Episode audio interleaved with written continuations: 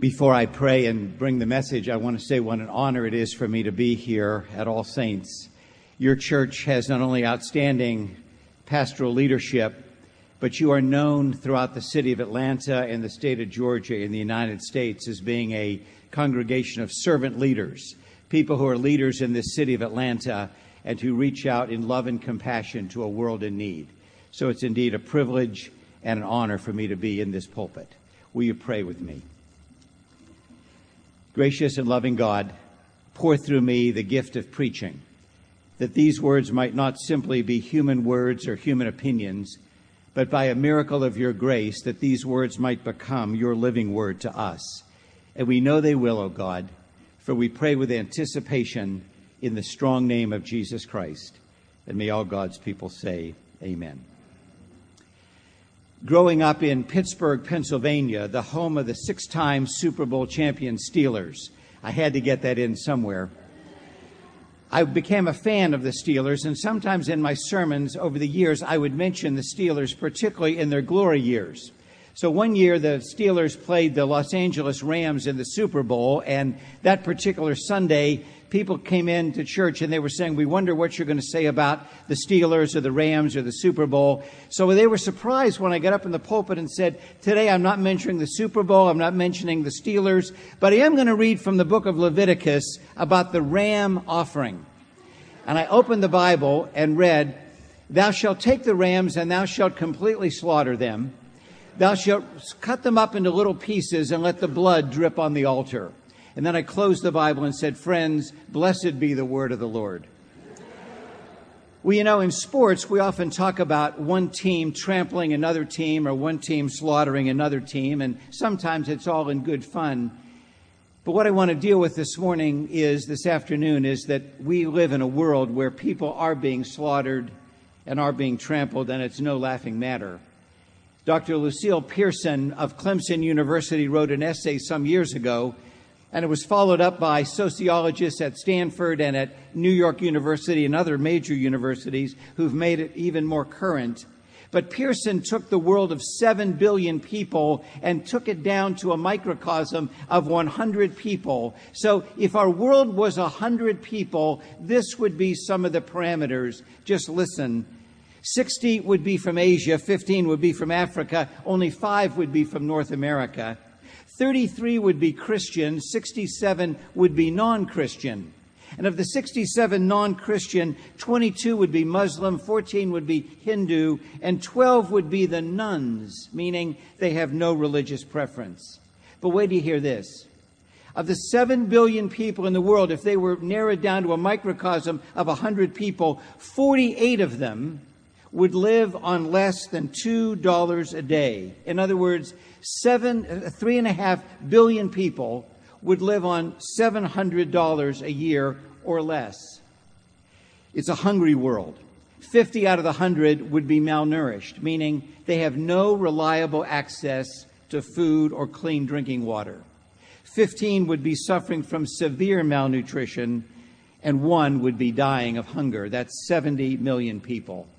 And to make these statistics even more relevant, this morning, as we woke up in the United States of America, here in the city of Atlanta, Georgia, there are at least 750,000 homeless people on the streets of our cities, and about 70, uh, 75,000 of those are children under the age of 12. Now, we could deal with statistics all afternoon, but the question I want to ask you is how do you and I deal with those kind of statistics living in this kind of world? I mean, how are we going to really go to sleep tonight knowing this is the kind of world in which we live? Well, Bishop Michael Marshall, the former Bishop of Woolwich in England, Bishop Marshall said, I think we've bought into a kind of decaffeinated Christianity. It's guaranteed not to keep you awake at night. Decaffeinated Christianity is a Christianity without a concern for the poor, without a concern for those who are being slaughtered and trampled by life. It's a Christianity without a concern for the widening gap between the rich and the poor and the haves and the have nots.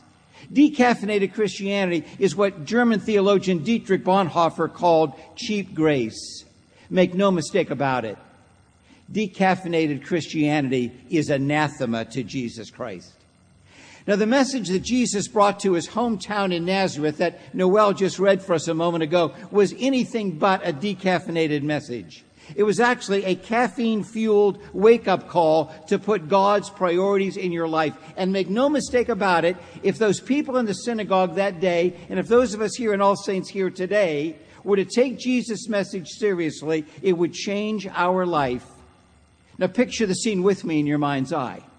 Jesus walks into this synagogue. A synagogue in that day was not the temple. There were no sacrifices there. It was a place for community, a place for a meal, a place for prayer, a place for worship. The president of the synagogue would have each worship service invited seven people to read from the scripture. Scripture was not a bound volume as we have it today, but on a scroll, as you know. Jesus was one of the seven invited to read that day. And if a distinguished guest were to come, like Jesus was a distinguished guest, they would have been asked to teach. So Jesus was asked to read from the scroll and to teach. Now imagine, Jesus took the scroll unrolls Isaiah 61 and he reads, the Spirit of the Lord has anointed me to preach good news to the poor, recovery of sight to the blind, to let the release of the captives, to let the oppressed go free, to proclaim the acceptable year of the Lord. This is from Isaiah 61, a servant song talking about the Messiah, the qualities of the Messiah who is to come in the future. Then he unrolled the scroll gave it back to the attendant, and looked everyone in the eye and he sat down. The origin of the word chair um, in a university is that when rabbis taught, they sat down. He sat down and the uh, eyes of all in the, in the synagogue were fixed on him. And then he said, Today, this scripture has been fulfilled in your hearing. Nobody would have breathed it was like lightning in that room. They first heard these words with joy and with wonder and with amazement. But soon after, if you read the text that follows verse 21, where Noel stopped, if you read a little further, actually the people get quite angry and they become in a rage and they want to kill Jesus. You see, these were revolutionary words. These were radical words. And this afternoon, very quickly, I want to lift up three radical thoughts that are in this passage. Radical thought number one Jesus of Nazareth was and is the Messiah. Now, when the people were in the synagogue that day, they, they were saying, This is Jesus and is Joseph's son, the carpenter. I mean, I mean, they knew Jesus. In those days, carpenters actually did work with wood, but they worked more commonly with stone. They were often stone cutters. People in that area would have known Jesus. They would have spent time with him. They would have done commerce with him and with Joseph. They would have known him. And they're trying to scratch their heads in bewilderment. Is he suggesting that he is the Messiah? We know him. He, he grew up here. We, we, they, we know some of his foibles. We know about him. What is he really saying? And the more they thought about it, they thought of it as blasphemy. And what he was really suggesting is that he is the Messiah. He didn't look like the Messiah. He rode in uh, to Jerusalem on a donkey, but they were expecting someone to ride in on a white horse with a, with a spear and a sword to defeat all Israel's enemies and restore them to the glory they knew under David and Solomon. This is a radical claim. This is, in a sense, blasphemy. I am the Messiah. Theologian and apologist and author C.S. Lewis says the claims of Jesus are so radical that he is either liar, lunatic, or Lord. Dr. Karl Barth of Germany came to the United States and preached a lectureship at Princeton Theological Seminary. I had several friends who were there when Dr. Barth spoke. And they said he spoke in the chapel and then he went to Stevenson Hall and had a lecture and a talk back with the students. One student asked him, Dr. Barth, does God reveal the divine self in other religions or only in Christianity? And this man said to me, Dr. Barth's words were like lightning in that lounge, much like Jesus' words in that synagogue would have been like lightning. Dr. Bart said, God doesn't reveal God's self in any religion, including Christianity. God reveals God's self, the divine self, in His Son, in the Son of Man, in the Son of God. That is it. And everyone didn't know what to do with it. In other words, he was suggesting, Dr. Barth, that that Christianity is not a religion, that this isn't about doctrine or about dogma or about a moral code, but a relationship with a person. It was staggering to them. I ministered for some years in Houston, Texas, and there was a big church there, a church that was very loud, a kind of a mega church, and they had loud music and drums and rock music, and people got a petition for them to keep a little quieter. It was too loud. And they took the petition to a Jewish man, it is a true story, who was a neighbor of the church and said, Would you sign this so the church will keep a little quieter? And he read the petition and said, No, I will not sign it. And when they asked him why, he said, If I, as a Jew, believed what they believe, that the Messiah has come, why, I'd be noisier than they are. And what this Jewish man got everybody to realize is this is a radical claim. Jesus of Nazareth was and is the Messiah, the Son of God. Well, radical claim number two in this text the love and grace of God is offered to all people.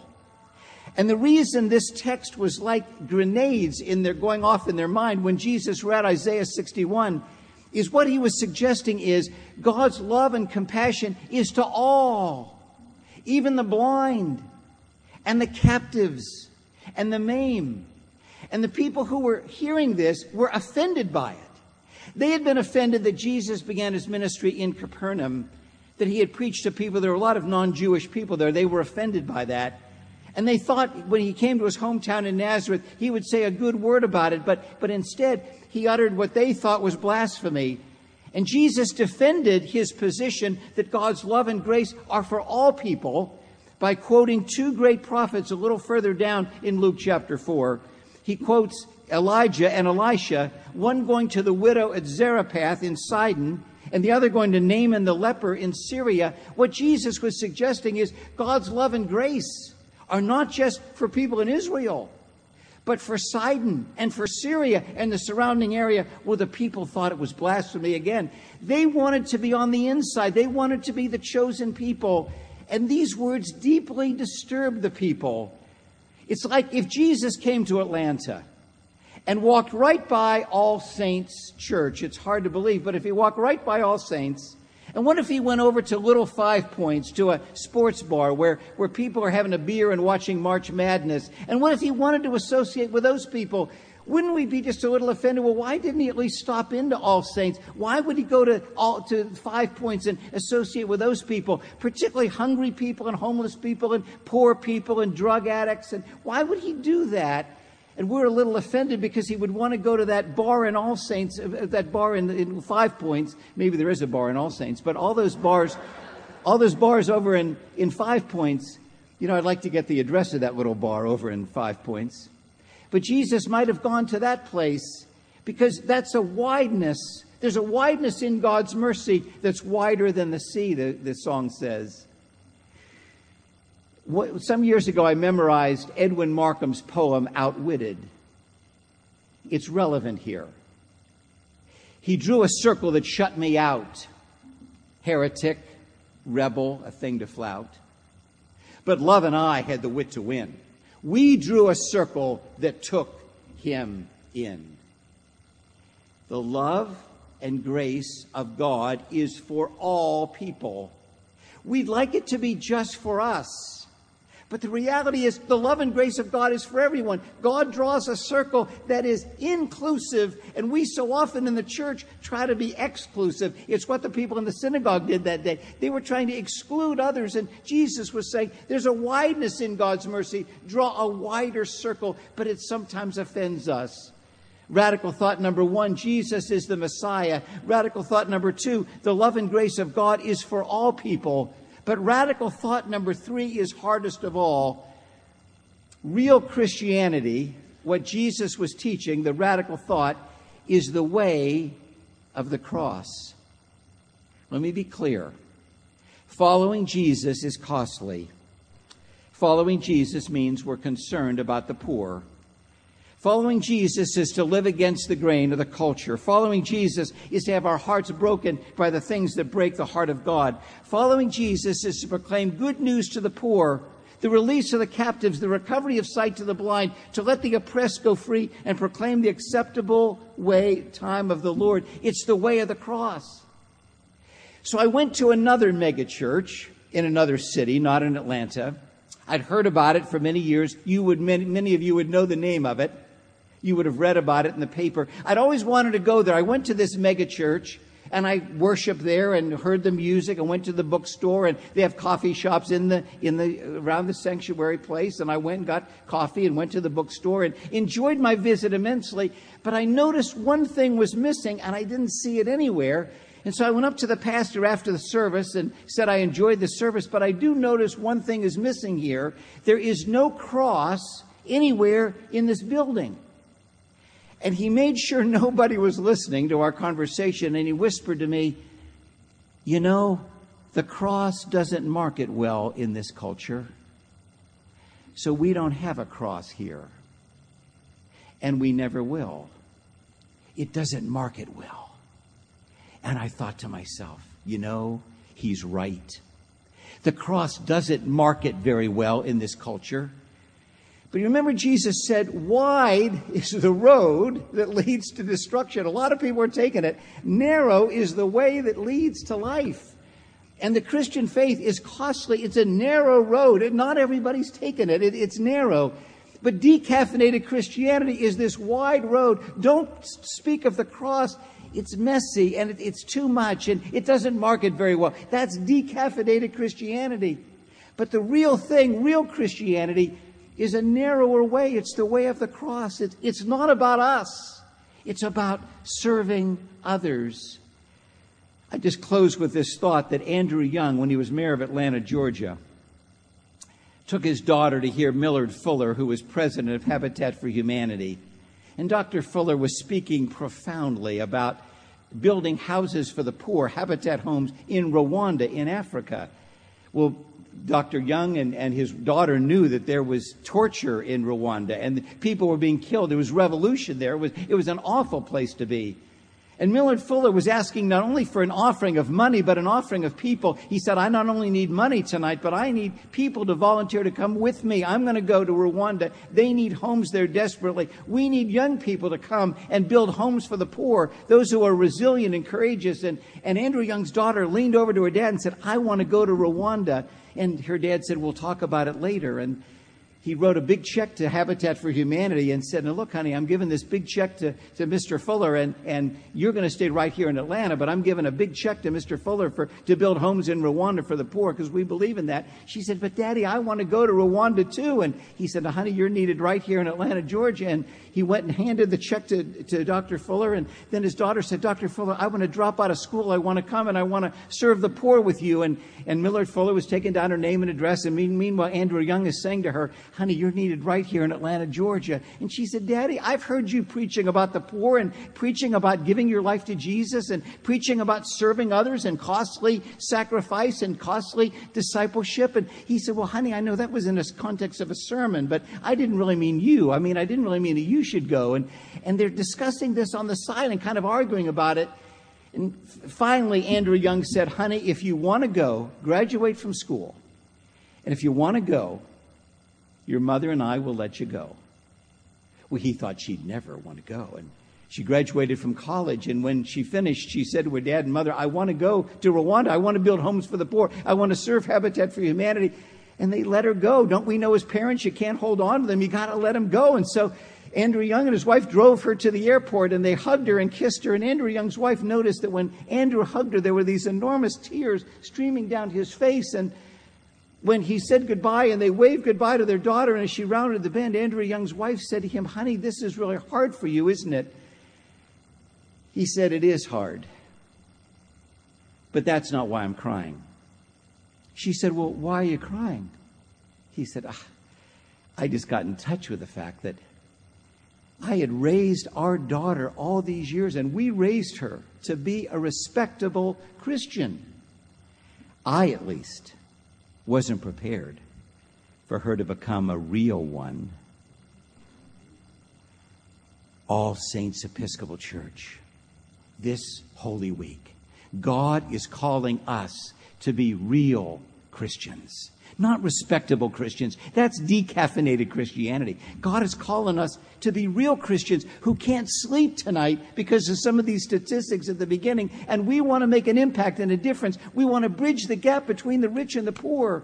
That's real Christianity. So I close with a question What'll it be, All Saints? May I pour you a cup of decaf? Or will you come to the table during this week and drink a cup of the real thing? The choice is up to every one of us. Amen.